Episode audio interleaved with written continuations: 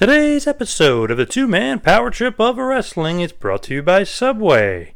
Come on down to Subway Keensburg at 304 Main Street in Keensburg, New Jersey on Saturday, October 22nd for a meet and greet with TNA Impact Wrestling and CBS The Amazing Race star himself, Robbie E. Yes, he will be in the house signing autographs from 12 to 2 p.m. Remember, there is a buy one, get one free on all 6 inch subs, so please don't forget Saturday, October 22nd with TNA star Robbie E. at Subway Keensburg. We hope to see you there. What's up, guys? Bro. It's the phenomenal AJ Styles, and you're listening to the Two Man Power Trip. Hey, everybody out there, this is the franchise Shane Douglas. Remember me? ECW World Heavyweight Champion, the ECW. When you want the lowdown of professional wrestling, come right here to the two man power trip of wrestling. You'll get all the lowdown. Well, guys, it's great to be on the on the show again. I appreciate you asking me back. It just you said you were going to pinch yourself. I didn't know it was that kind of show. Now, I mean, if you guys are in the privacy of your own home, if you want to do these things, but Chad and John, the two man power trip. That's uh, that's an awesome uh, name for yourselves. Good. How you doing, Chad? Hey, Johnny. Cool, man. What's going on? We're ready to go or what? Again. Uh, This is Ricky the Dragon Steamboat. This is Scotty Riggs, and you're listening to the Two Man Power Trip of Wrestling. Hey, man. What's up, guys? This is Homicide. Oh, that's my homie. Homicide with a big homie club. Yeah, that would be it. hey, this is David Penzer, and this is the two man power trip of wrestling. Well, thank you, thank you. Hear me, fear me. What's going on, guys? This is the seven foot, 330 pound DNA of TNA. That's right, my DNA is outer space. And you're listening to the two man power trip of professional wrestling. You know, I, I don't do many wrestling shows anymore, probably because I'm a bit ignorant. You guys probably know 10 times more than I do. great talking to you guys. It's been your pleasure. in and around the wrestling business. They've studied thousands of hours of wrestling, and now they bring to you the greatest legends, Hall of Famers, creative minds, and both current and future stars of pro wrestling. They are Primetime Pod and Chad, the two man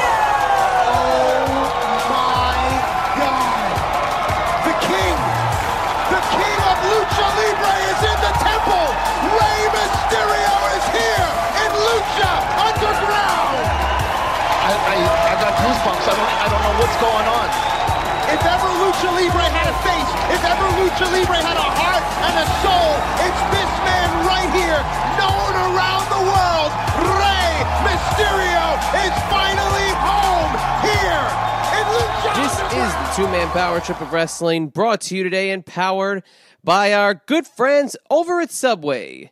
This coming weekend in Keensburg, New Jersey, get on over to the Subway on Main Street in Keensburg to meet the one and only TNA Wrestling Impact superstar Robbie E. live and in living color at the Subway Keensburg. Get on over to Facebook.com and search the Keensburg Subway location for all the information on Robbie E's appearance. And if you didn't know by now, my name is Chad, and as always, I'm joined by my tag team partner, the one and only Primetime John Paz. And John, what an absolutely gigantic show we have in store for you today as we welcome two members of the Lucha Underground family. First, a guy who needs literally no introduction whatsoever, the one and only legendary Rey Mysterio Jr., followed by one of the fastest rising stars and quite possibly the hidden gem of Lucha Underground. He's also a former WWE Tough Enough contestant. Marty the Moth Martinez will join us later in the program. But right to kick this bad boy off, we get into Rey Mysterio Jr. what a couple of minutes we spent with Rey. It was absolutely fantastic to get him on for the time we had him. We were able to finally dig deep into Lucha Underground, and obviously with Rey and Lucha Underground, it was a highly anticipated and much talked about debut. And now, as we move forward into season three, we want to know what is in store for the fans of Lucha Underground, as well as what we can expect with just not with not just Rey, but also the superstars and the wrestlers in Lucha Underground, and what they can expect going forward. Because a guy like Rey Mysterio has so much to offer, especially to a roster like the one in Lucha Underground that has a lot of guys that are still kind of gritting their teeth a little bit. And when you got Rey Mysterio and you've got that background and that pedigree that he's got in professional wrestling, he's obviously he's an added incentive to the locker room of Lucha Underground. But you know, you think about Rey Mysterio, you think about how he got into this country. And John, I know you're a gigantic Rey Mysterio fan, and this was definitely a highlight for you. I know it was for me. But what is it about Rey Mysterio that really just captivates that audience and brings them back wanting more every time this guy is in the ring? Yes, Chad, back here again for another amazing episode of the two man power trip of wrestling. And boy, do we have a huge one today. A huge monumental episode for the two man power trip of wrestling. And for starters, we'll start with one of the greatest in ring wrestlers of all time, one of the most charismatic, one of the most over wrestlers of all time, and that is Rey Mysterio Jr. Woo! boy, what an honor to be able to get him on. Thank you to Lucha Underground for that, and we love promoting Lucha Underground, which obviously is every Wednesday night on the El Rey Network. Check your local listings, and you will love the product. But you know, back to Rey Mysterio. Oh my God, one of my favorites of all time. I love this guy. I remember in the early '90s reading about this young, young kid in the Apter mags and stuff like that, and just thinking, man, I can't wait to see this guy. And then WCW and AAA put on a joint pay per view in '94 called When Worlds Collide, and you, you really got to see some of this talent from Mexico. And boom, who stuck out the most to me? Rey Mysterio Jr. I was like, man, I love this guy. Then he was in ECW for a bit, and then obviously from being in WWE earlier, he was on Eric Bischoff's radar. Bischoff brings Mysterio in, and boom, along with Dean Malenko and several others. The cruiserweight division was on fire, and you just think of Rey and all the amazing matches he had the feuds with Jericho, the feuds with Malenko, the feuds with Eddie Guerrero. Just amazing, amazing stuff. I can't, you know, put over the fact enough that Rey is one of my favorites of all time. He's one of the guys on my list, if you will, not the Jericho list, but on the list of tech guys that, like, man, I really want to interview him. And awesome to be able to check that name off and say I got the chance to interview Rey Mysterio Jr. John, you stupid idiot. Of course, Rey Mysterio would be on any list that we had for podcast guests. Of course. But in all seriousness, you got to have Rey Mysterio on that list because he is one of those polarizing guys. It's like anytime he steps out into the news and says something, especially when he departed WWE, it was such a big deal because it had kind of been speculated for a long time. And if you can remember those last couple months that Rey was on the WWE's roster, it wasn't really his best run. And of course, we'll all remember the Royal Rumble appearance where he got booed pretty much for the first time ever. And I'm not counting his run as part of the Filthy Animals where he was a heel and the Filthy Animals faction was a little little weird. It wasn't one of my favorite uh, Rey Mysterio uh, eras, but nonetheless, he was always over. And in the WWE, they really put him on another stratosphere. So when it was time to jump into Lucha Underground, like I had mentioned earlier, it was a huge move, and obviously the impact is felt anywhere Rey is going to go, it's automatically going to be a main event place. It's going to be some place that's a destination. And Lucha Underground still getting into season three. It's getting its bearings, but with Rey Mysterio on board, it's obviously it's really starting to just take off in such a, a great direction. And later on, as we get into it with Marty the Moth, you're going to hear that kind of impact that he's got overall on the company, and it's just in an upswing, and it's really cool to hear. But John, why don't you talk a little bit about Rey Mysterio and that impact that he has, and the touching that he gets out with that fan base? He just he touches you, and he just really wants you to be a part of the magic going on in his in his matches, in his promos. And I know you and I firsthand, we definitely know that for sure outside of this interview. But John also touch on what he mentioned about ECW and kind of the correlation between the temple and the old ECW arena as you close out these final thoughts before we throw it on over to the interview with Rey Mysterio. Great thing about Rey really is his impact. Wherever he goes, whatever league he's at, he's always over. He's always, you know, fighting for the title or putting somebody over that's going to be the future champion, so on and so forth. And his impact on Lucha Underground is gigantic. I mean, you could say, oh, El Rey, you know, uh, I don't know their viewership and this and that. Just putting Rey Mysterio on their, you know, on their platform, on their network, associated with their name, puts them a huge league up. You know what I mean? It gives him a huge step up. So it's just awesome because his impact is monumental. Now, it's funny to think of being a fan and going autograph signings, this and that.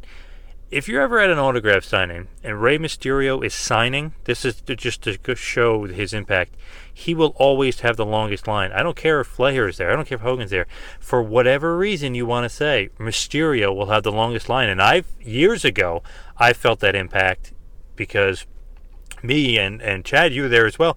We were online waiting, and his line was the longest line I've ever seen at autograph signing. It's just that everybody loves this guy. Everybody wants to meet this guy. He's so popular. He's so over, and that's going to not only benefit Lucha Underground, but it's going to benefit El Rey, and obviously it's going to benefit AAA as well. So pretty much anything this guy touches turns into gold, and, and I just loved him. He made WCW so much more watchable. Yes, they had the NWO. Yes, they had you know the big names and stuff but the most important and entertaining part of those shows were a lot of the cruiserweight division. And who was the best cruiserweight? Rey Mysterio Jr. So it's just awesome to be able to get him on. It's just awesome to see that Lucha Underground is growing with a huge help from Rey One thing in the interview that really, really stuck out was really interesting was his comparisons with ECW and the arena to Lucha Underground and the Temple, and I never even thought about it before. You know, you sometimes you kind of think like, oh, you know, this crowd is great, that crowd is great, but he is right. I didn't really think about it. The ECW arena had those crazy diehard fans who were just, you know, kind of just blended in, were like a part of the action. They just made everything a little bit more crazy, a little bit more hyped, and, and everything else. And the temple in Boyle Heights is the same way. It's just a crazy part of the show, and it just kind of goes hand in hand with the show. It fits in with the show. They just kind of make the show that much more crazier. And, you know, Rey is totally right on that. And I never really thought about it. I know, Chad, we never really discussed it before, but what a great point by Rey because obviously he spent some time in the ECW arena The great legendary matches against Juventud Guerrera, against Psychosis. So you had him with that experience, and now saying that, wow, you know, I've been to the temple and it reminds me of the ECW arena. So that's pretty damn cool, and it's pretty, uh, pretty awesome to see that the temple has that kind of impact on Rey. But also in the interview, which you know I had to just touch on, and obviously Chad, it'll be on the preview clip and everything else, is his relationship with Eddie Guerrero, what Eddie Guerrero meant to him what their feud was all about, what them teaming was all about. Because if you go back to the, WWF feud, WWE, excuse me, great matches, stole the show, tore the house down. But you go back to the WCW feud when they had in 1997 and, so forth, especially the Halloween Havoc match. I mean, these guys are putting on match of the year, some of the best matches you'll ever see in your life. So I love getting a chance to talk about Eddie Guerrero, what he meant to him, him being a mentor, him being a friend, and of course talking about their legendary rivalry and also them being a one hell of a great tag team. Team.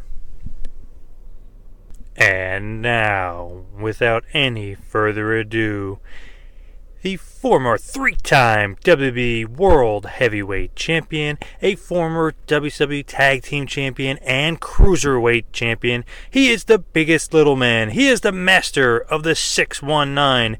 And quite frankly, he is one of the greatest professional wrestlers of all time. He is Rey Mysterio Jr. Please enjoy.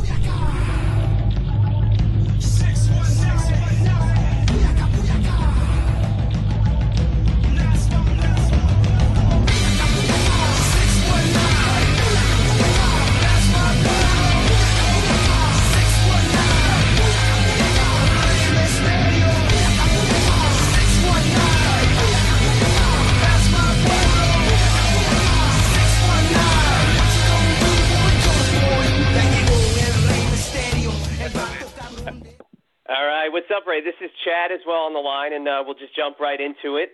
It's great to talk to you today. Of course, we're talking about season three of Lucha Underground. Of course, Wednesday is at 8 p.m. on the El Rey Network. And Rey Mysterio needs no introduction, but what the hell? He's the king of Lucha Libre. He is the master of the 619. He is the one and only Rey Mysterio Jr. Thank you so much for joining the two man power trip of wrestling.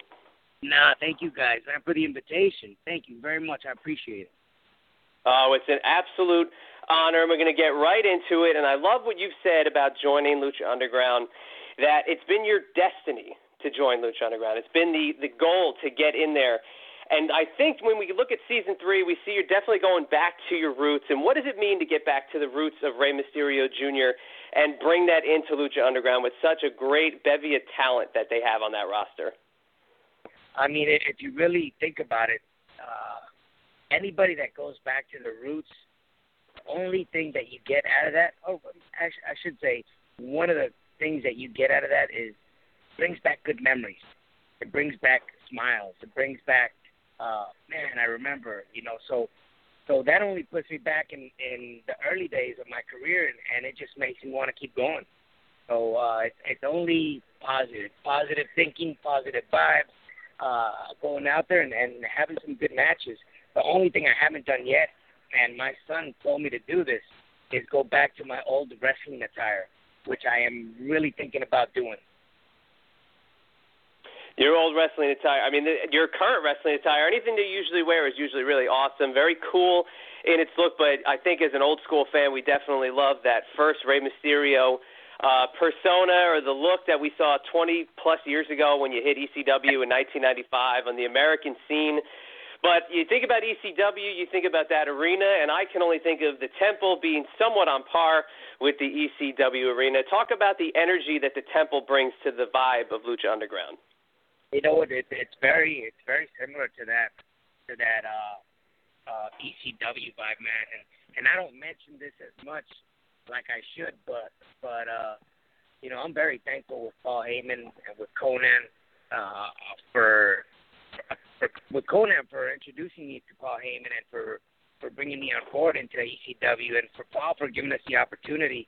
And then along all the the boys that were part of that roster back then, you know, uh, like the Shane Douglases and the Tommy Dreamers, and even Stone Cold Steve Austin was back there.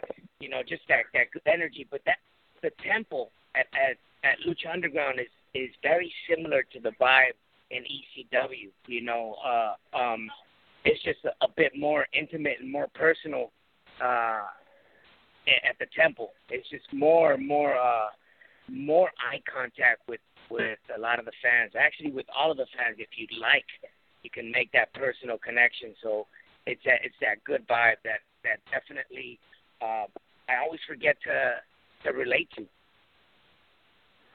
you know, you're one of the greatest wrestlers of all time, possibly the top luchador of all time. And it's funny, you go from years ago in WCW, you know, you have an amazing feud with certain guys when you were kind of like the young guy, feuding and learning with, from a guy from, you know, Eddie Guerrero or Psychosis or et cetera. How do you feel that that role has been reversed and now you're kind of the veteran helping a guy like Pentagon Jr. become a big star? It's, it's incredible, man. I, I, I sometimes don't like to look at it that way.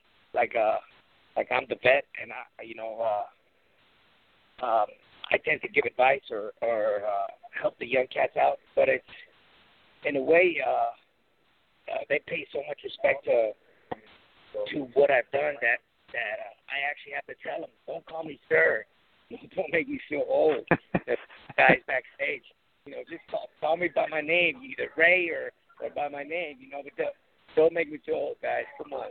Uh, but and, uh, and that's just a, a courtesy, a respect thing, you know. Uh, but I, uh, yeah, um, I gotta admire that. You know, that just it just goes to show the the hard work that has been put in, and uh, um, you know, I, I guess in a way I love it. But uh, uh they they know overall, they know that I'm I'm there for anything they need, um, whether it's advice in or out of the ring. You know, uh, I'm, I'm always going to be there for for the boys. Absolutely. And, you know, looking back at your legendary, legendary career, one name that kind of followed you all the way through was a guy like Eddie Guerrero. WCW, you guys had some of the greatest matches of, of all time, and then the awesome feud in in the WWE. You just talk about your relationship and feud, and then you know, tag team, everything else. Your whole you know career kind of going along with Eddie Guerrero. Well, uh, with with Eddie, it was it was such an incredible vibe, man. Uh, um, such a, a good, honest relationship, connection, brother like, uh, uh, mentor like uh, connection that we had. That uh, uh, honestly, uh, there will there will never be anybody in this lifetime that uh, will see it in any way, shape, or form close to Eddie was. You know, uh, everybody's just so different. But but despite the fact, you know, Eddie was was. uh It's funny when you have a connection with somebody outside of the ring, but also have that same connection inside the ring, and uh, you can you can completely trust that person with it, with pretty much everything that you know, you know, and and that was Eddie. That was Eddie. Uh, um, he just I had so so much guidance from him uh, in a spiritual way and in the ring that uh, you know I, I could say that that uh, in some way or form uh, I've become the person that I am now. You know, because he had a lot of influence in my life and my career. Absolutely, and obviously, you know, we're talking about Lucha Underground as well in, in season three, and big match you just had against Pentagon Junior, Pentagon Dark. But what can the fans look forward to from Rey Mysterio for season three of Lucha Underground? Because there's so many good guys in Lucha Underground for Rey Mysterio to work with. Bob, it, it, it just it, it just gets it gets crazier and crazier uh, as we move on. You know, with the episodes in, in season three. Of course, without without giving anything away, but there is so much talent, like you said, that uh, I still haven't faced and that I'm looking very forward to eventually facing in uh, season three or season four or the next season up to come. So uh, there's definitely a wide variety of of, uh, of a roster that uh, we can definitely put out those five five star matches um, every night that we send to that temple.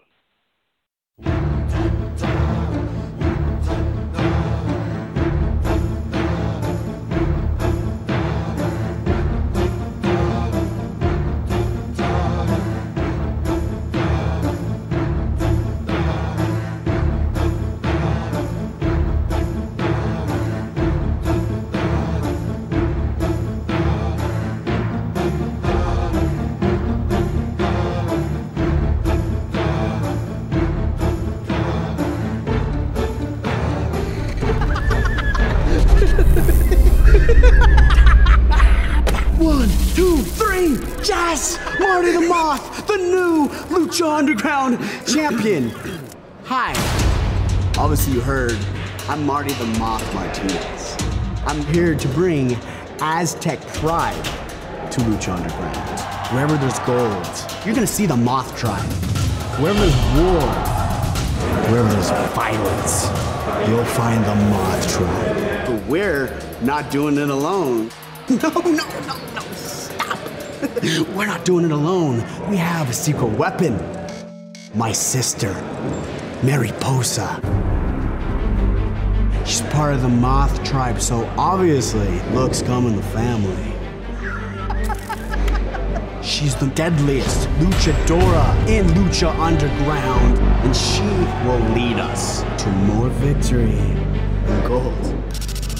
Why did she lose to Sexy? We didn't lose to Sexy Star. No, no, no, no. We lost interest in Sexy Star. The things that we did. they were so funny. But Sexy, our time has passed.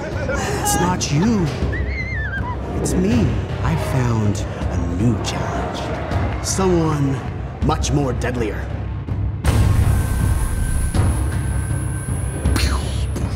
See you soon, soldier.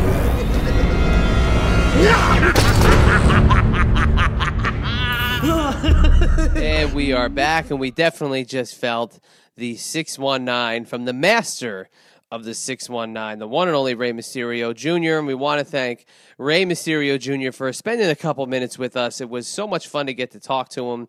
The anticipation as we got into the interview was just off the charts. And we want to thank all of our good friends over at Lucha Underground for making that possible.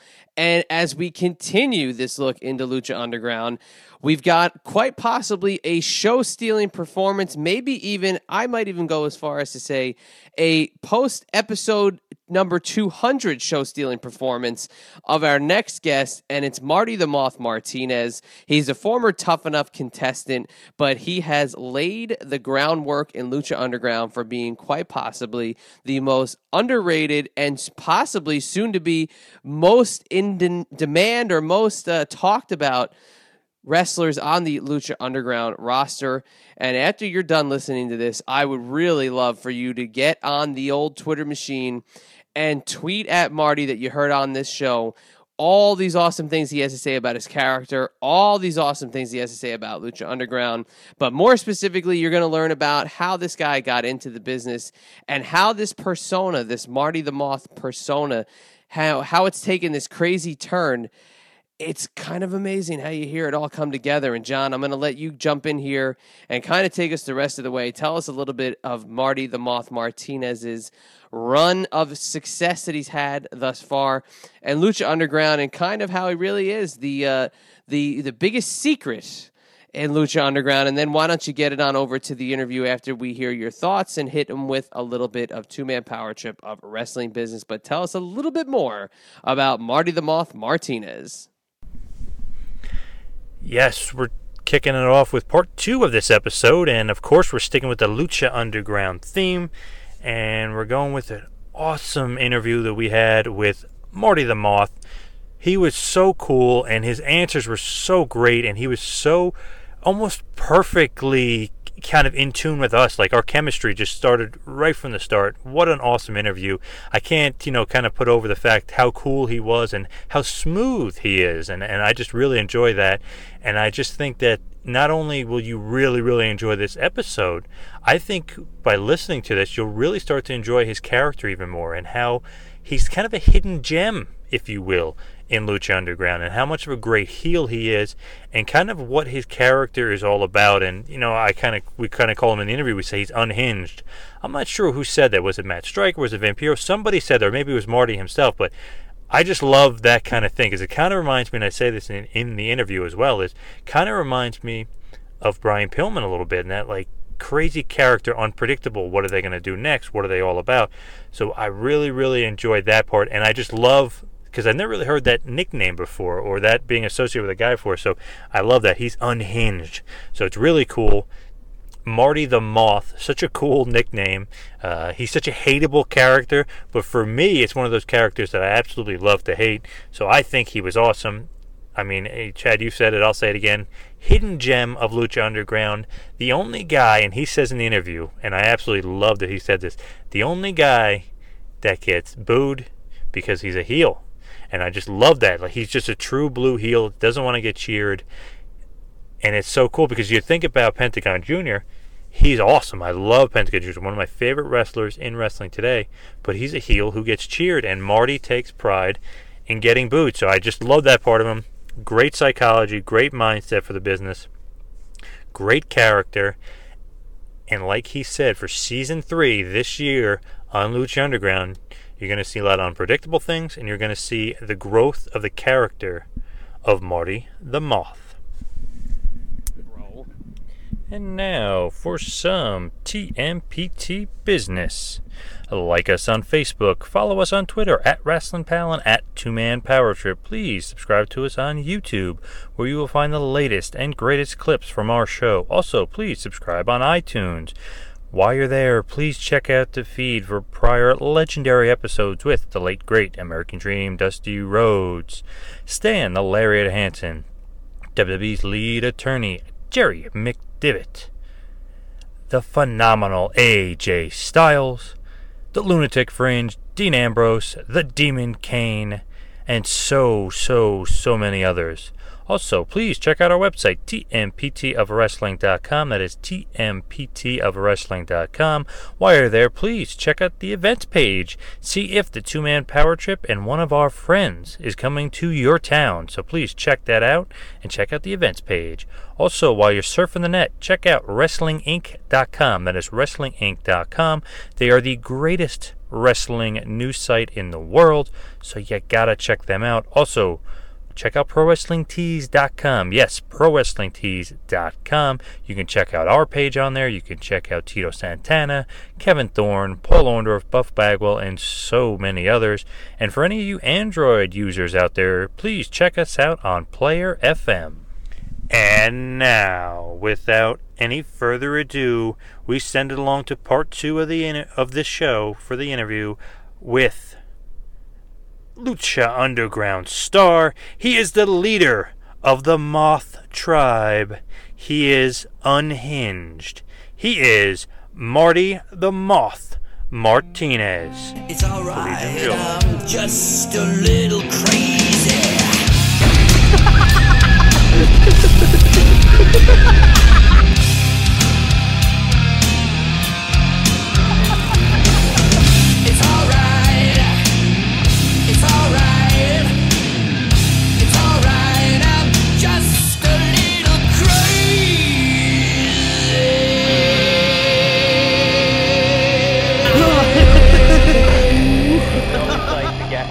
ready to be ready, but you know it's easy. Uh, it's easy to transition it because joining us on the line tonight is a member of the Lucha Underground universe, the Lucha Underground world. He's one of the most fascinating characters that they possibly have on their television, and that is the one and only Marty the Moth Martinez. Thank you so much for joining the two man power trip of wrestling. Well, thanks for having me, man. I love this. Thanks for the introduction as well. That was an awesome introduction. I appreciate that. I always love uh, getting ready to chat with somebody from the Lucha Underground world. We're huge supporters of Lucha Underground, which, as I always like to say, it's every Wednesday night on the El Rey Network. Check your local listings for the availability of that. But Lucha Underground being what it is, and you finding such a great home in the world of Lucha Underground inside the temple. What has your experience been like so far? Moving into season three here, I'm sure the best is yet to come. Oh, there's so much good stuff coming for you this season. um, my experience is freaking amazing. Um, I've been wrestling for a little bit now, and Lucha Underground, the locker room and the atmosphere backstage is what I thought wrestling was going to be from the very beginning. Um, I've gone to other places and been in a lot of back locker rooms, and it's not been the same case. And it kind of hurts. Oh man, I want to be a wrestler for a living. Kind of hurts that. But Lucha Underground, it's like it was supposed to be back when I was a little kid. So I love this. This has been one of the best experiences of my life. Oh, that is that's so awesome to hear, and all, everybody who we've talked to from Lucha Underground, everybody says the same thing. They're so positive about the atmosphere and the vibe and the people that are going into you know to work every day to work on it and the production and the locker room. It's just so great to hear that with all the negativity that surrounds different aspects of pro wrestling and quote sports entertainment, that there is some positivity out there. And like I said, everybody's been really cool when they talk about it, and it's a, gen- just a general statement across the board. But what was it that really took you from the start with Lucha Underground that you noticed that man, this is just this is so much different than any other wrestling organization I've been a part of? Um, right from the beginning, just the atmosphere of the writers to the wrestlers, the way they interact with each other in the back. Um, in other locker rooms, obviously I won't mention names, but I've seen other locker rooms where, uh, kind of in a TV situation here where this guy's coming in, he's a new guy, he's going to take my spot for TV, or uh, this guy has this sort of look, I don't like that, so I don't like him, or you look at me wrong, so I don't like you. There's just so many childish, stupid things that I've seen in the back of locker rooms that goes on, unfortunately, in this wrestling world um, that I don't get from Lucha Underground, and I'm very happy about it. Everyone back there from the writers, I'm a, I'm a very touchy feely kind of guy. If you ever meet me, I usually try and hug you. Um, but I go around and I I hug everybody. We say, hey, what's up? We're right from the beginning, like, hey, what about this character? About this idea? Cool. Everyone's there to support each other for the best show possible. When in other places, I there's always something stupid you have to watch out for. You're watching on eggshells, or um, you're just it's just you're not there having fun.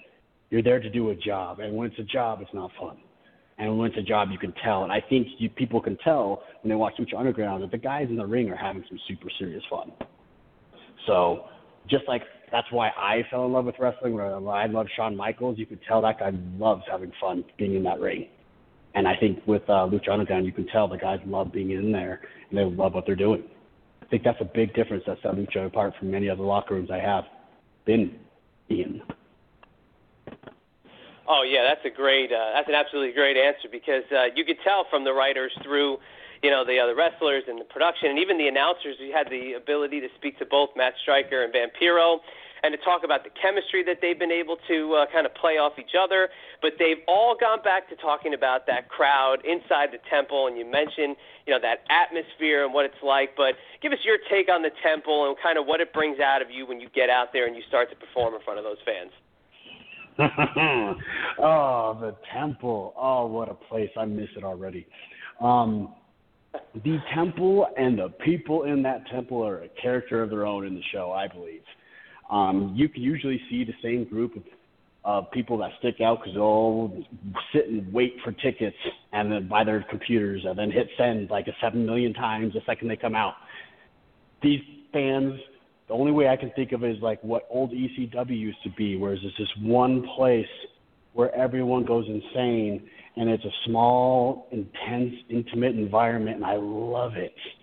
Um, I would just did a uh, show in Mexico called Triple Mania. It's the WrestleMania of AAA, but wrestling in front of 20,000 people is great wrestling in front of people uh, like the 500, the four or 500 people in the Lucha Underground arena, where they're up close and personal with you, where you can accidentally land on them sometimes, um, or they'll help you up, or they'll literally dust you off, or, or in my case, just flip you off.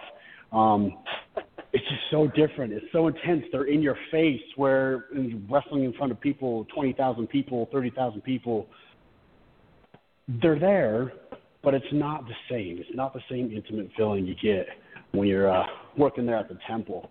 I think the crowd and the, the temple is a character of its own, and uh, I cannot wait to go back for season four. Oh my gosh, and we can't wait for uh, to get to season four ourselves because it's just been so cool to see everything develop episodically, and that's another you know key buzzword that gets associated with Lucha Underground all the time. Is it's episodic it's a lot different than your average pro wrestling show. You get to really see uh, feud develop from go all the way through the completion, where my God, it is like one of the most craziest ends to a feud you could possibly have, no matter which feud it is. But talk about how you've been able to develop your character and kind of set yourself uh, separate from uh, the crew, and, and what you do is I got to say, personally, I love it. It's so different. It's so unique. Uh, I love the promos. I love the style. But how did you come up with uh, this aspect of the Marty the Moth persona? Um, I was originally brought in to Lucha Underground from the very, very beginning. I was one of the guys signed originally when this project uh, got greenlit, and uh, I was brought on for comedic relief, and that's what I love doing. I like making people laugh, and usually when I make myself look like an ass. I'm sorry if I swear on your podcast. Um, it makes people laugh, so it does a job right. Um, but we, just like every other character in Lucha Underground, we made it evolve. Vampiro was a integral in making that happen. Um, he's definitely been kind of taking me under his wing. And hey, if you're going to learn how to be dark, someone like Vampiro, so not a bad mentor to go to. Um, so uh, rather than making it campy and he, he looked at me like we first started when I came in and just made people laugh for a little bit. Uh, we wanted to take it a little bit more serious route. So it was kind of a mix of Vampiro's direction, um, direction from the writers, and then from my acting classes, I do acting outside of Lucha Underground. And uh, it, I just kind of took what I would want to see on there um, with some influences from serial killers to the Joker to uh, American Horror Story to all these things that had intrigued people, threw it all into one thing, and out pops a moth. Hmm. Such an interesting and different characters as a different name. You think that you know being different is something that really sets Lucha Underground apart and makes them even, you know, makes it even cooler because everything is so much different than what you see in other wrestling. Absolutely. We're a TV show that has wrestling in it. I think that's the biggest difference. We're a TV show with wrestling in it, where everybody else is trying to be a knockoff of a wrestling show. Um, so we can have supernatural stuff. We can have Katrina teleporting all sorts of places. We can have some travel time, and well, then there's me who kidnaps people and tortures them in their own little way. So hmm. we can have that kind of stuff. You can't really. We killed people. You don't see that in a wrestling promotion. We kill people. So hmm. it's different, and I think that's what's setting people apart. Is is this show is different, and I love the fact that people are so into it and so vocal about it. That's one thing I love so much is these wrestling fans are so vocal, and I love it. Hmm. Mm. So true. There's such a unique audience and so cool. It's almost like a little bit of, of a throwback to you know some real, like you almost said like before with like ECW fans, where the fans are so into it, it kind of makes the whole product work that much better because the fans are so much into it. And it's got a little bit of mystique to it because it's Lucha Underground, but most people don't have El Rey Network, um, so they have to actively search for what this is that people are talking about. Where they got pumas doing triple backflips and uh, moths kidnapping beautiful women and taking them to their crazy mansion palace. So it's kind of have a stigma to it. Um, where you have to kind of search for. It. It's kind of nice, but and I always laugh at the numbers when they come out because I know that's maybe even a third or the fourth of what is who's actually really watching Lucha Underground because most people don't watch it on Rey Network. Um, it's a sad but true statement, but I'm glad people are out there looking for it. Definitely, because uh, with the amount of people talking about it, you know that they're getting it another way, or, or they're watching it through iTunes, or how, however they might be watching it. But you know, you mentioned something about the kidnapping and, and doing that whole sexy star feud and thing like thing like that. Is that something that that they come to you with, or is it something that you come to them with as far as the writing for that character and that kidnapping storyline? That was the masterminds of the writers. DJ Roach and Solomon have been amazing.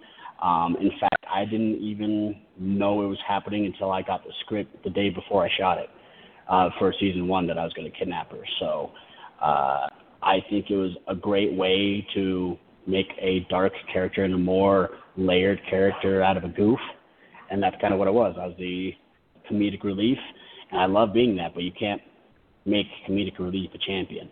So uh, that's where the darkness came from, but that's all the writers. We have some amazing writers, and I always call our locker room here the rejects because we there's so much talent from the writing staff to the producers to the actual people in the ring that just something didn't work out to go other directions. And I'm super glad it didn't because I will gladly carry this flag um, of Lucha Underground with the rest of these rejects to make some amazing TV. And you know what's interesting is that you know it's not just you kidnap sexy star. You actually you know have a bit of a feud and you're wrestling her and everything else. So what are your thoughts on you know males wrestling females, and then what are your thoughts on sexy star? You know being in the ring with her. Um, you have to work smart. Um, everyone gets up in arms about uh, men re- wrestling women, but then they don't mention anything about it when they watch the Avengers. Black Hmm. Widow's up there kicking the crap out of all these monsters from another world, um, and no one says anything about it. Uh, um, yeah, no one says anything about it. But if you're doing a wrestling ring, now it's all of a sudden too close to home. Well, I just don't think that's the right way to look at it. You got to do it smart, obviously. Um, you're not going to see Sexy Star pick me up over her head, um, but there's a way to do it, and uh, I- there's I, there's a disconnect between wrestling and like the Avengers and and movies. Um, and uh, I actually liked working with Sexy Star. There's definitely a language barrier. She doesn't speak very much English at all. I'm still trying to learn Spanish as much as I can. Uh, it was fun working with her. Uh, she's very, very, she's the fans love her, and she has a great backstory. And it was great to uh, to put some extra layers into that story. She's fun to work with, and uh, well, when you're that small, she's easy to throw around, no matter how no matter how good she is. She's, it's easier to make the base for somebody when they're easy, they're they're light like that. So uh, she's a great work and a great person. And then even adding in a, another female, Mariposa, who I guess is technically you know your quote unquote your sister on the show. Did you like kind of adding another element to the Moth, adding a sister character as well? I did, and we kind of I I, I like that it's Melissa because we both bounce ideas off of each other, and most of the stuff we bounce off of each other will never make TV because we're we're some pretty sick and twisted people. Um, so um, it's cheerleader Melissa, obviously, um, but we're we we talk about some sick, messed up ideas, and uh, none of it we pitch them, but none of who knows what will make TV, what won't. It's Lucha Underground, so you never know. But it was great to add that extra layer um, there's so much so much into the moth family, and the moth tribe that people don't know yet, and it hasn't been explored yet. So there's going to be some revelations this season that we're airing right now, but uh, there there's a lot to delve into about this messed up relationship and this messed up family because it's fun. I love it.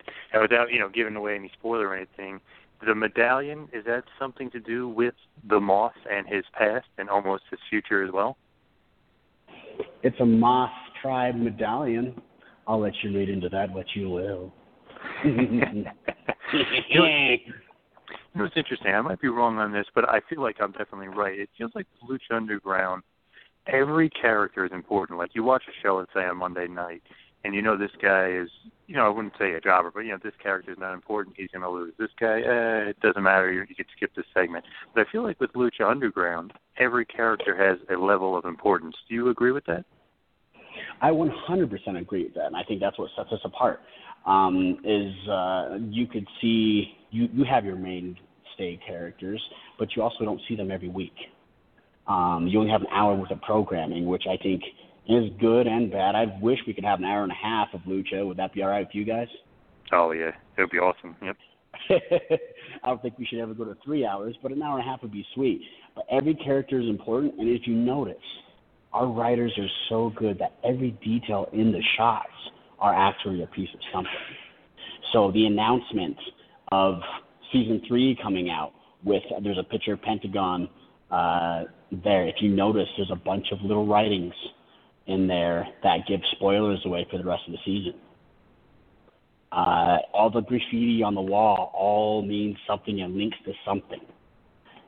The writers are so good at putting these little intricate things that you wouldn't notice unless until we watch it and notice it, honestly. And it, it, it's amazing because I still get caught off guard. Oh, oh wow, that's good. That's I didn't even notice that. Um, and I didn't even actually notice most of them until I listened to uh, Chris DeJoseph um, interview a little bit ago. So like, there's little tits and bits everywhere um, that have all sorts of hidden meaning, um, and so that's a fun part. There's always something fun to look at. Which is so much different than other wrestling promotions and even sometimes other TV shows. So that's definitely a cool, cool feeling, you know, that you guys are doing something different and something cool. But your character you know the moth was so cool. I know we were kind of talking about how it's a little bit like the Joker or maybe some serial killers, but what about some wrestling influences? When I first saw when you kind of you know you started as a fan, but then you kind of turned and became darker and crazier, I kept thinking maybe a little bit of Brian Pillman. What do you think? Uh, definitely, I've looked, I've, I've I've watched some of this footage and kind of went off that, um, and I kind of went with some influences, yes, but try to stay away from because it's already been done in wrestling. Mm. However, Ed Gein is a serial killer, and he's never been in wrestling. Um, mm. uh, John Wayne Gacy has never been in wrestling. Um, all these serial killers I've taken bits and pieces of, um, and you'll see some more and more of it coming out. That's elements that you couldn't put on a PG show um, are put in, and then it's once there's a character, once uh, we tell the story of the Moth tribe, that's going to be some dark stuff. So that's going to be so fun to explore. Um, but that's coming we got 40 more. We got 40 seasons or 40 uh, weeks this season, so we got quite a lot of lucha to see. which is awesome and can't help but think back to uh, a couple episodes ago weapon of mass destruction match you know kind of almost to start off the season i know the feud with kill shot was a big part of season two but i felt like to start off season three we start off with a bang and that match was pretty crazy what are your thoughts of kill shot and that crazy weapons match Um, Killshot is one of the most underrated talents in wrestling right now and today. Uh, they people are just now realizing how good he is.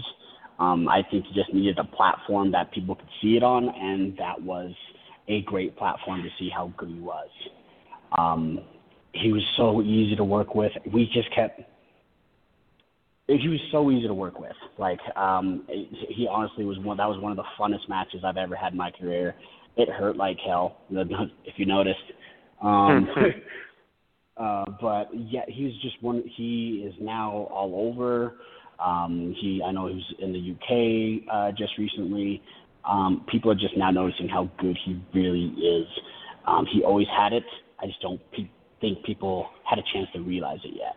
So you're going to see a lot more of Shane Strickland this season. Um, and he's got an amazing story coming up. You guys saw a letter um, that he received from Joey Ryan in his hot pants. Um, if you guys watch, so that's an amazing story. um, and that I am excited to see the stuff because I I know I've seen the matches, but they don't tell us anything about the vignettes or all the stuff that they do. Um, so I'm stoked to watch his story on Rebel after uh, all this that happened between us. But Shane is definitely one of the most underrated wrestlers in wrestling today, without a doubt. what I thought was great about the weapons match and just Lucha Underground in general was a lot of the times, you know, let's just say in other promotions that they won't give the quote unquote not main eventers a, a match like a blood feud almost, a blood feud match. That's what's so cool about Lucha Underground, which makes every character important and every feud important and every episode important, is a big time feud like that. When you you know, when you kind of agree that that that's just great you guys are able to have a blood feud like that. Absolutely, and uh, in fact, one of the great things that I love about Lucha Underground and just the office and the writers, um, we were going to blow this off in a different way. Um, it was going to be a lot more mild. It was going to end in season two, and uh, me and Shane went up to the writers and said, "Hey, I think we got something going on here. We like working each other. We have these dog tags. That's a big centerpiece. Um, that could make some great TV. Give us a chance um, to have a to blow this off right. And uh, they had us scheduled for a show or, or a match that night and something the next day as well. And they changed it. They're like, you know what? Let's, let's just give them, let's give them a shot. And uh, so they changed it, and that's how the Weapons of Mass Destruction, Destruction match came. So, but I love the fact that we could go to our writers and say, hey, what about this? And they'll actually listen rather than just in one ear, out the other, and pretend like they listen. Lucha Underground guys listen, and I love it. Without them listening, that what the Mass Destruction match wouldn't have happened, and I had fun in that match. And it goes to show you that writing can be very important and booking can be very important to the wrestling business because you can see other places the writing just isn't there and you can have all the talent in the world, but if the writing isn't good, it's not going to be executed. Exactly. It's not going to be executed. It, it all comes down to the amazing writing that Lucha, Lucha Underground writers have and uh, the the talent of the performers there. Um, there's just so much talent in that locker room. It's ridiculous. Sometimes I have to take a step back. I have no idea what I'm doing here. And then I realize, oh, I'm one of these guys. so, yeah, everyone has their own piece. So it's great. And I love the acting aspect of it. I think that's what sets me apart with being able to do the character rather than the flips of Puma or Shane and the amazingness of stuff they can do in the ring there. I like to kind of balance that out. Absolutely. And it's funny, I think it was either Vampiro or Matt Striker. They described you as unhinged, which I thought was different and, and a cool spin on the character. yeah, Anja, there's a lot of ways to describe that character. Um, not knowing what's next is a great way as well. Um, There's going to be some there's going to be some fun things this season, that's going to happen. Uh, some things are going to be obvious if you understand the character. Some things are going to be like what the beans, um, because we haven't said those revelation or those revelations yet. So I'm just so excited for this season to happen. Um, I wish I could just give like do a Netflix binge and just give it all to you all at runtime. um, and but then I feel like some of the wrestling community was shut down for about three days. True. Hey, now, if I could go back to like, basically your first TV match in Lucha Underground against Prince Puma, what do you think of Puma? Obviously, great athlete. He was kind of the uh, basically a very, very important part of season one and, and a little bit going forward, obviously. But what are, what are your thoughts on Puma? Uh, he's one of, if not the best worker in the business today. Absolutely, without uh, even a, a second thought. Um, just, I he's so good and he's he's humble and he know he knows he's good, but he doesn't go around letting it telling everybody, which is amazing. Um, he was so easy to work with. Hey, what about this? What about this? Um, he has just so many ideas and so many smart things planned out. Uh, he, I really think he's one of the best, if not the best, in the industry today. Um, he was so easy to work with, and uh, I think he understood that we got to make him for that first match. We have to make him look strong. He was a champion, but we also have to introduce this crazy guy character. So, um, some of it uh, uh, was me. A lot of it was just me throwing in character and him just saying, "Okay, that sounds great." Was I pretended to take a picture there, and it's funny because people aren't allowed to take pictures in the Lucha Underground arena. So people were like, "Oh gosh, I don't know if I could actually do that." Uh, uh, looking for the phones, and then I creamed them. So um, it was fun to play with. Definitely, and you also got to work with a guy recently. I guess he technically quit the WWE and Alberto El Patron, and I can kind of see him coming back. But what your experience with him, given how you know basically big time lucha libre legend and obviously multi time WWE World Heavyweight Champion? Um, it it was great. It was short and sweet. Unfortunately, um, it was really just to build the feud with him and Johnny Mundo. Um, and he told me that he apologized a million times. He's like, I don't like these quick quick matches. I'd like to just go out there and do my thing, but we have to build this feud with me and Johnny. And I said, all right, man, I'm here. Let's let's do this together. And uh, he was a very nice guy to work with. Um, he even took meetings before and said, "Hey guys in Lucha Underground, this is what I'm seeing." And obviously, he has more experience than most of the guys on the roster. So it's great of a guy like him and Chavo Guerrero to, hey, this is what I'm seeing. Kind of gives some general hints and guidelines of what they're seeing that could be some changing and tightening up. So it was great to work with him.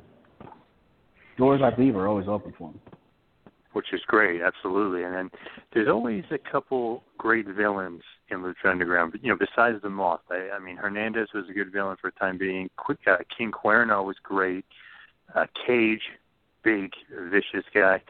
You like working with those guys, even though they're kind of more the kind of going into your realm more as you know heel versus heel, but still great characters.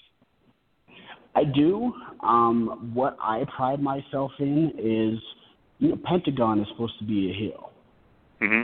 but he's the mo- but he gets cheered like Stone Cold Steve Austin when he does things like break people's arms. Hmm. um, all these heels are getting cheered.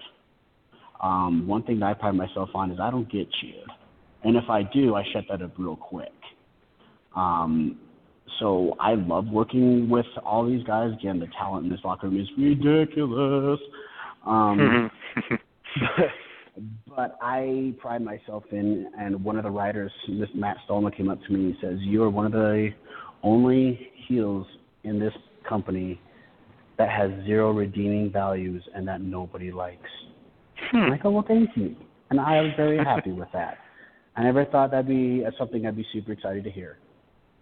So that that definitely means that you're doing your job pretty damn well. You can't, you know, you can't get cheered. You're supposed to be the heel. Do you like playing the heel? You like playing that kind of character? Oh my gosh, I love being a heel. it's so fun. It really everyone keeps talking about like The Rock and uh, Stone Cold Steve Austin. Um, it their characters just being an extension of themselves. Um, I like being goofy and crazy so that part is an extension of myself, but I also like doing things that I would never really do in a normal life, like drag people by their mouths across any ground, like a serial killer, um, or some of the stuff kidnap girls, or some of the stuff you're going to see this season. Um, I love playing the bad guy. It's so much fun. Um, the thing is, it's just now wrestling bad guys currently are. It's almost cool to cheer the bad guy now. So my goal is to make that not happen. Um, and so far, it's been working out. And it's a pretty good testament to you that you know Pentagon Junior and you both are heels, but he gets cheered and you keep continuing to boo. So I mean, it's a pretty good testament to you and your character and how you're playing that heel. Yeah, yeah. I pride myself in making sure to shut up anyone that cheers me. Uh, There's always going to be those couple that do, um, just because again, it's the cool thing to do to cheer the bad guy. Um, but I pride myself in making sure everyone thoroughly hates me um, by the time we leave. I remember back in the day hearing about like uh, Ric Flair oh, getting getting into bar fights or people wanting to kill uh, kill all these big big heels in the business. And uh, I wouldn't want to say I want people to want to come kill me in a restaurant, but uh, it's it, it worked. Whatever they were doing, it worked. They drew money, and I'm and I'm hoping to do, to do the same thing here. Put on some great TV. Definitely, and true testament to a heel. You know, as, as I said back in the day, like Flair would be get stabbed or Piper. You know, somebody wants to get him in a restaurant or something. You're right. That's the uh, pretty much means you're pretty over as, as a heel that these guys wanted to kill you. yeah, I did get some several death threats on Twitter. Um, those are fun, and especially where it's a pre-taped television show. Mostly people don't like me messing with Melissa Santos, um, but that's one of my favorite things to do. And I, um, but it's funny watching people yell at me for, "Hey, don't you dare touch Melissa Santos this week." I'm like, in my mind, like I, I'd love to play with them and say, "Oh, I'm going to do so many things to her." but I taped this five months ago, so it's not like I could go back and change the tape somehow. So it's very fun watching the pre-tape stuff and watching the fans um, not be happy with me for the stuff I do. I did five months ago. Definitely, and I can definitely see why fans like Melissa Santos so much. You know, I'll leave it right there, but I think you know what I mean. I think I can see why fans like her. yeah, it- it's subtle. It's very subtle, um, but I can see why. Yeah, oh yeah. she smells nice too, by the way. Oh, nice. That's something a serial killer would say for sure. Just, one thing I always try and make her crack, and uh, Hmm. she has done so well. Like I, I try not to touch her because once you touch her, then you always have to touch her, and you have to escalate the situation. Um, but I always try and make her crack um, in her announcing in in a smile something, uh, and uh, she's very very professional, um, and will come and sometimes yell at me at the end like you almost got me this time. I hate you. Like thank you. I love you too. that, that's awesome. That's great. Between uh, her and Katrina, it makes it very easy to watch Lucha Underground. Sometimes that's uh, that's for sure. Well, we know what's good on TV and what people want to see. So uh, people up there in Lucha are doing the right thing. Definitely. I mean, you get that, and then you mix it in with a great character like you, and then you mix it in with some awesome high flyers, like we mentioned Puma. But then you got uh, Drago, Phoenix, and then Aerostar. I mean, it's crazy with these guys how athletic they are. Oh my gosh, yeah. The athleticism of some of these guys is just amazing. And uh so again, it's just a blessing to be in this locker room and be able to throw my character ideas versus into what the st- athletic stuff that they can do because you don't need to see me doing three backflips. I'm 240 pounds, so you don't need to see me doing all this. So I can pull it out every every once in a while just to say I can do it because I can do uh, some of this stuff. It's just you're already doing it, so why do I need to try to do it? I got to stick out somehow. Um, so it's so fun to mix the styles of lucha libre plus uh, like we have guys from PWG, or I got to wrestle uh, Joey Ryan and Brian Cage. A lot of these different styles. There's, there's, it's super fun. You got a lot of recipes to make some great TV with. Oh, I love this job. Definitely. And one question outside of Lucha Underground that I really wanted to ask you because you know, we don't like to really get too political on this show, but I just think it's so funny because you were on the team for AAA in Mexico called Team Trump, obviously in homage to Donald Trump with uh, Hernandez and Mesías. So, what do you, you know, what are your thoughts on being in Team Trump, and are you a Trump supporter? oh, America's screwed. Um, um, you know what? I'm not super excited about either candidate, to be honest. Um, they both have their pros and cons. Um, but they told me I'm part of Team Trump while I'm down there in Mexico, and that's just super, almost cheating on being a bad guy. like going into another country and waving the flag of America around, that's almost cheating. It makes it makes it so easy. Um, and the the Mexicans get very, very they love the wrestling. So um, it's great to see them reacting, and I never thought in a million years that I would uh, be super stoked to have 20,000 people flip me off and throwing beer at me. but I was. I was gonna say you're so dedicated to being a heel. You probably love being on Team Trump in Mexico. I absolutely loved it. I every time uh, a company has me at their shows, and I get a little bit sad, and they say, "Yeah, you're gonna be the good baby, the good guy." I'm like, "Oh man, I can do it, but it's so much more fun being bad." Hmm. It, uh, without a doubt, it definitely is, and obviously, the moth has uh, many, many layers to the character. But if I could go back a little bit into the WWE realm, if you will, and talk just a little bit about your experience on the Tough Enough show. Yeah. Yeah, the uh, WWE Tough Enough was a great experience. Um, really, my greatest thing from that is uh, reassurance from Stone Cold Steve Austin that I am good. Um, you always have your doubts. Um, well, some people. I again, I, I I try not to be a cocky individual or someone, so I always have doubts in the back of my hand, which I need to fix. But to hear it from Stone Cold Steve Austin after the show was over, he gave me his cell phone number personally, um, and he watched some of my matches. We had hour-long conversations um, multiple times.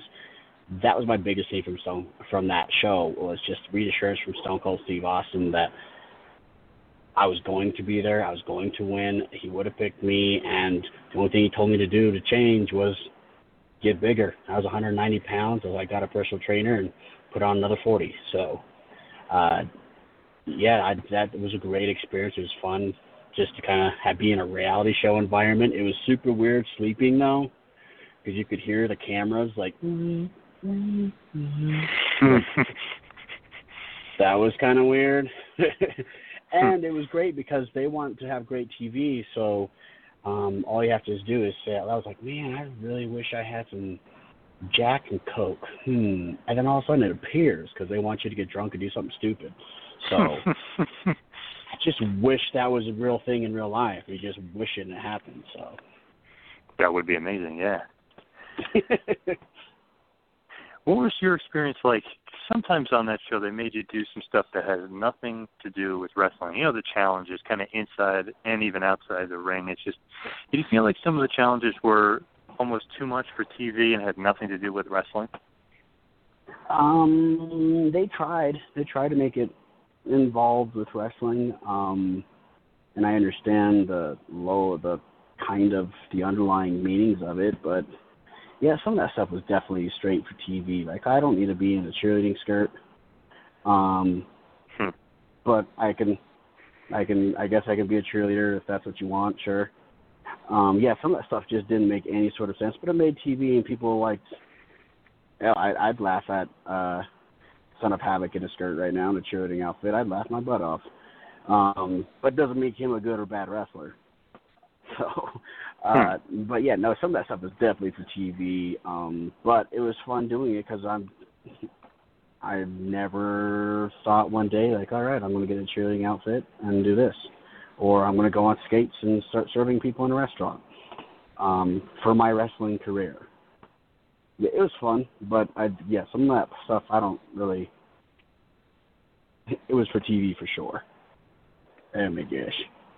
But the hot tub was nice, and there's free food and drinks, so. and obviously, you know, you said you Austin would have said that he, you know, you had his vote. You should have, you not you should have won, but he would have picked you if if it was up to him. But you were forced out due to injury. What was that kind of like? Was that just a real downer? You know, that it had to happen, had to end that way. Um, it's uh, it's a curse and a blessing at the same time.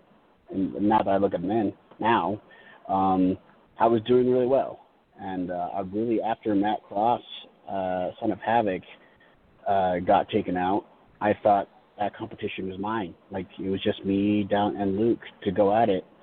Um, and I think that would have been that would means I would have been in the finals at least. So uh yeah, it was heartbreaking. Um and I'm really glad that the hospital didn't allow the cameras to go in because of hospital reasons or privacy reasons or whatever. Because okay, I might have shed a tear or two.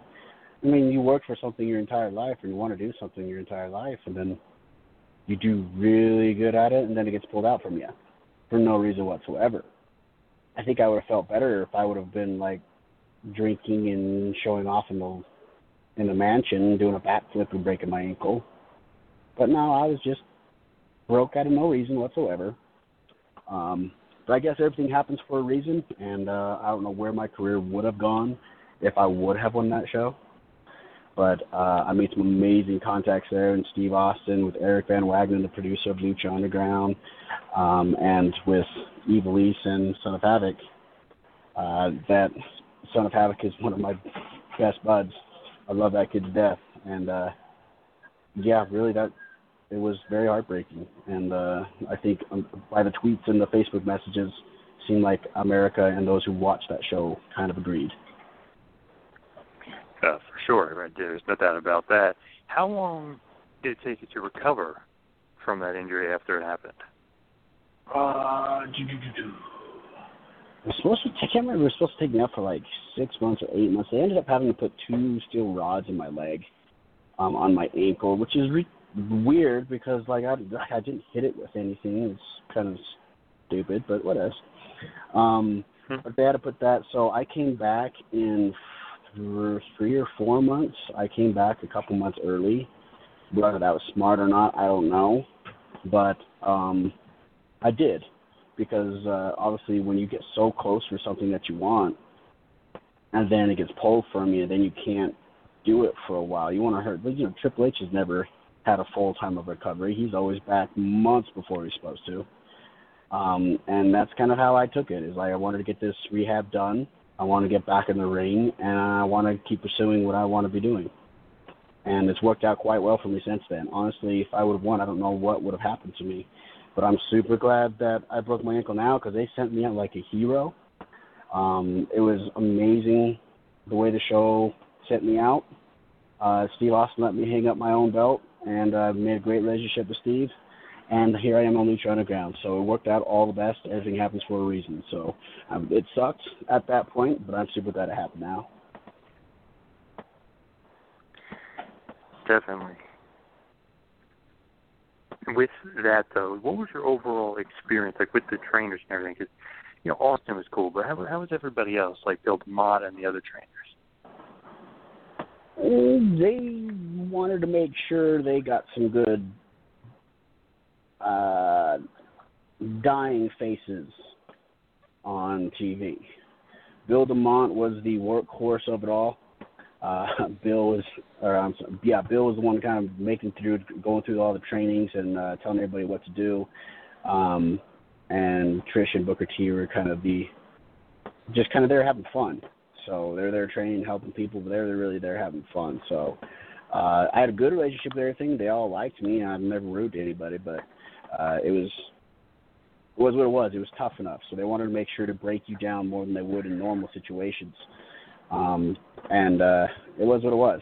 They they tried to kill you, and uh, yeah, it, it is what it is on WWE Tough Enough. It's it's fun, but it's hard, and uh, they try to kill you before you ever step a foot in the ring. So it looks like you're crappy wrestlers.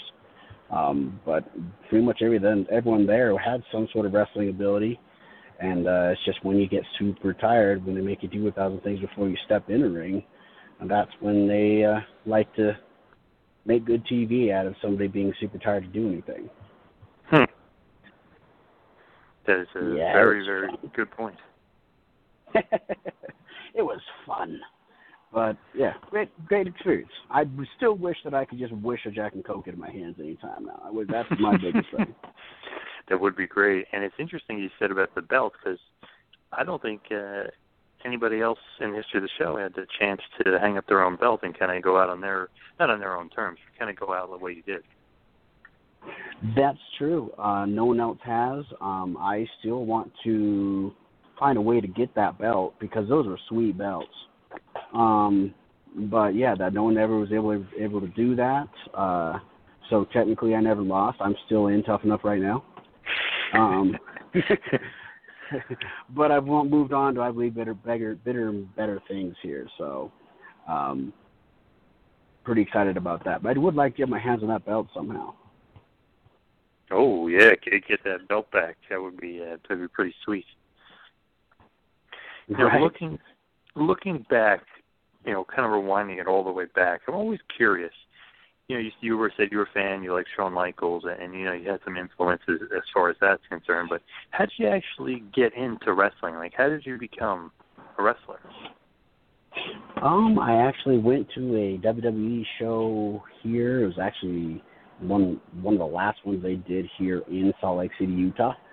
Uh, one of the local guys were running a promotion, had a show the next next following days or something like that. They gave me a flyer and I said, "Cool, I'll look at it." I put it in my pocket and put it in my room. And when I cleaned my room four months later or something like that, uh, I found it again. I'm like, holy crap, I forgot all about this. There's a school here in Utah. So I came over to a school called UCW Zero, um, met some of the guys, and I shouldn't have by that time, but three weeks later I was in the show. Um, I had some athletic ability beforehand, so I was able to catch on quick. Uh, but I was in the show three weeks later. I was training every single day and uh, working hard to learn a new craft it's something that's some uh, nothing like it's like nothing I've ever actually done before, where it's acting and working the crowd. And yes, you're doing the physical stuff too. That part was easy for me. But uh yeah, so I got a flyer from here, went to their school. Um I'm still I just did a cage match for them this weekend. Um it's uh 14 years going now for the UCW Zero school, so um it's a great school for anyone in the Utah area. Absolutely, definitely. See, with a guy like you, always want to kind of go back to see where it started, and then kind of see, you know, where you are today, and kind of, kind of where you made it. Like you said, it was a 13 year or so a journey for you, and you kind of, you know, making it to the big time, Lucha Underground, which is huge. But you also mentioned having acting aspirations. What's that been kind of like? Is that, you know, kind of being in LA? Is that just kind of, you know, kind of feeding into you wanted being an actor?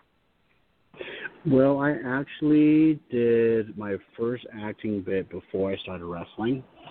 Um, I was on a show called Everwood, um, and I was just they needed a wrestler there, so um, I just did some folk style wrestling like see in high school, and I loved it. And then I started wrestling, and I never got a chance to really go back because when it's hard to focus on both, but that's what I'm trying to do. Um, but I focused on wrestling because that was such a learning curve for me at that time, trying to figure out this whole crazy world. It has its own atmosphere. Um, and yeah, I just did an Adam Sandler movie a month ago, three weeks ago, something like that. I'm in there with uh, guys like Terry Crews, who's the Old Spice guy, and uh, he's on White Chicks. Um, acting is super fun, and honestly, Lucha Underground I almost I'm excited just as much for these acting scenes I get to do with Cueto and um, the stuff coming up. That I'm just as excited to do those acting scenes that I am with actually getting in the ring and working. It, it's fun, and I know um, I as a wrestler, I can't just be a wrestler for the rest of my life because eventually I'm going to be the 60 year old man falling down, and that's going to hurt a little bit more and uh, so I've opened up a couple businesses, and uh, I've done some wrestling, uh, some acting here, and uh, yeah, trying to make things happen on both realms there. With act and Lucha Underground is the best venue to kind of breach those gaps because it's a TV show with wrestling in it. So I'm very blessed in that arena. So we'll see what happens in the future. Um, again, I just did that Adam Sandler thing, and then I just did um, another movie here um, in Utah. So things are happening, and it's very good, and um, I'm excited. Which is pretty cool, and it's cool to see that your acting is helping out your wrestling, and your wrestling is helping out your acting. It's weird that it's going hand in hand, but it kind of looks like that's the way it's going. yeah, it is definitely that way. And uh, guys like John Cena and uh, The Rock are paving some ways. Uh, people never took wrestlers as anything but gym rats who wore spandex and got in the ring. Um, now, with The Rock being the highest paid actor in 2016, that's changing. John Cena with his amazing uh, stints in his movies, that's changing. Um, so people are realizing how versatile wrestlers really are in order to do what they do.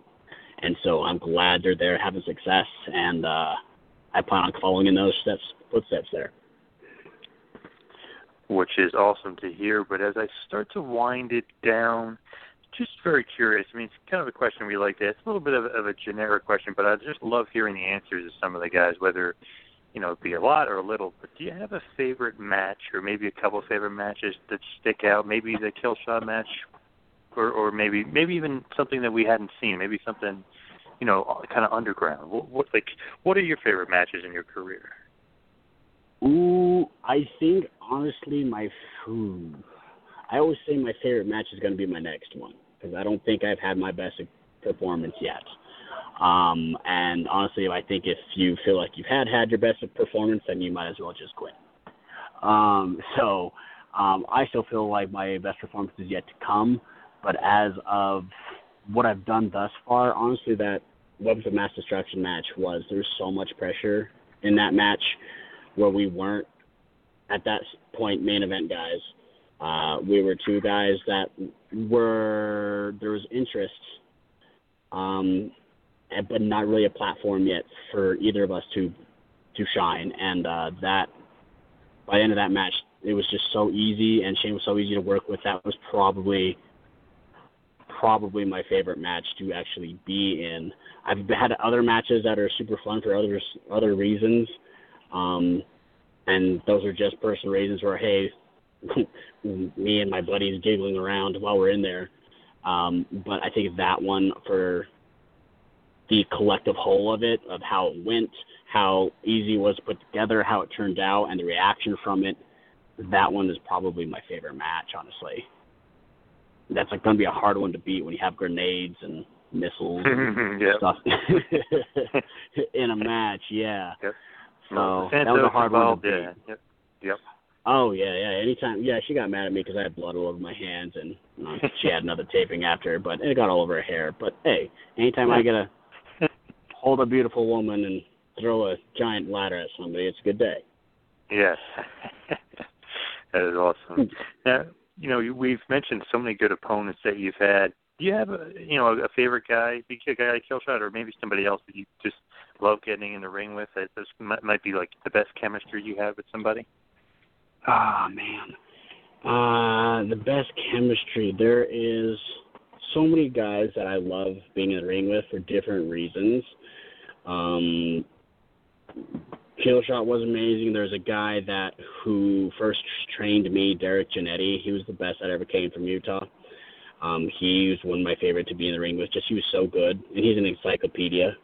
Um, you could ask him anything. What match was this in SummerSlam of '94, and he could tell you. Um, hmm. He was just so good. He was best. He was one of my best friends. Um, he was fun to work with. Uh, Mesías, he was really fun to work with. I got to do a match with him. It was actually the second Lucha Underground match ever. Um, as he was trying out this Mil Muertes gimmick, and I was a magician. Uh, Mil Muertes is super fun to work with. Yeah, I was wearing a, a, a shower curtain. That's a fun one. um, yeah. Um, he there's so many different people. Like Puma is just so he's just so athletic. He can do so many things. Um, there's just so many guys out there, um, and I think I feel like I there's so many more people out there. Honestly, this is the best time for wrestling. Period. Um, I think the Monday Night Wars was amazing back in the late '90s, and I think we're returning back to where wrestling is the cool thing, and it's at, at at a hot spot again. This is a great time to be a wrestling fan and a wrestler. Definitely, and I feel like with you, there is so many quote unquote dream matches that you could have of, amazing guys that you haven't wrestled yet in Lucha Underground. But there is is there one guy, maybe two guys in particular, that a dream match kind of sticks out to you, like Rey Mysterio, or or maybe even somebody else that you're just thinking, man, I, I want to be able to work with them sometime. Mm, I have gotten in the ring with uh, Rey Mysterio, both Lucha Underground and in Mexico, so um, that'd be super fun to always do. Um, there's there's there's so many guys out there that are so good, and I want to be in the ring with them for s- different reasons. So I would love to. I've never after after all of our times hanging out and the different locker rooms we've been in, I would love to get a one-on-one with Son of Havoc. Uh, I wouldn't say it's a dream match, um, but it'd be super fun. Oh my gosh. Um, I just I never got to really wrestle him during Tough Enough. Um, we haven't gotten to get in the same ring together since then, and all this time during Lucha Underground, we have yet to get together. So Son of Havoc would definitely be one uh, that I would love to get in the ring with. Um, just because I want to pull that beard and just throw him around. That'd be fun. Well, that's definitely uh, that's an incentive to add into a dream match category. And as we start to wrap it up here, just want to kind of look in the crystal ball if we can. And it's great for something like uh, someone from Lucha Underground to look into a crystal ball and look maybe five years down the road, see where this professional wrestling world takes you. Do you see yourself still? Being wrapped up full time into wrestling? Do you see yourself exploring acting a little bit more?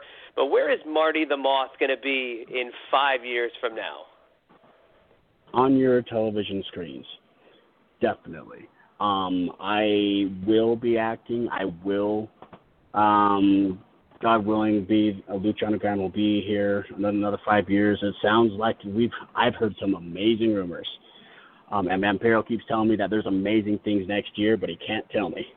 Uh, so that's some great news to hear. But when you hear something like, "Hey, we've got some great news coming up next year," sweet, what is it? And they can't tell you. That just has you you're sitting there waiting and wondering for the next three months. Um, but no, you're going to definitely see me. Um, I will be acting. I will be in the ring still. Uh, Lucha Underground with, with the projection it's going right now, you're going to see some amazing things. So I definitely plan on being full time on everybody's television screens, whether it be in acting or in Lucha Underground. Uh, so get used to this pretty face. Absolutely, that's very. Uh, that sounds very unhinged to me, to say the least. But I just want to throw it out to our WWE friends. Get this guy his belt, please. Get the belt off the wall. If it's still in the house, bring it back because Marty needs that belt to add to the Moth collection. Uh, Marty, this has been a ton of fun, and we love talking Lucha Underground. We love exploring everything that you've done in your career. But if our fans and our listeners want to get in touch with you, where's the best place that they can find you in the social media universe? quite simple. I'm on Facebook, Instagram, and Twitter, all at Martin Casaus, C A S A U S. In case you can't spell my last name, you should learn it, love it. It's going to be all over your face pretty soon in the next come uh, next little bit here. Um, Facebook, Twitter, and Instagram. I'm right there on every single one. So I appreciate you guys very much for having me on the show tonight. Oh, it was our pleasure, and it's uh, really the pleasure. I, I can't even say it's all ours. This was just a lot of fun. You know, we really look forward to seeing what else there is to come, and uh, all the best to you and the uh, the the Moth family and everything that we're going to see in season three of Lucha Underground. Let's play. Thanks for listening to the two man power trip of wrestling. What the world is downloading.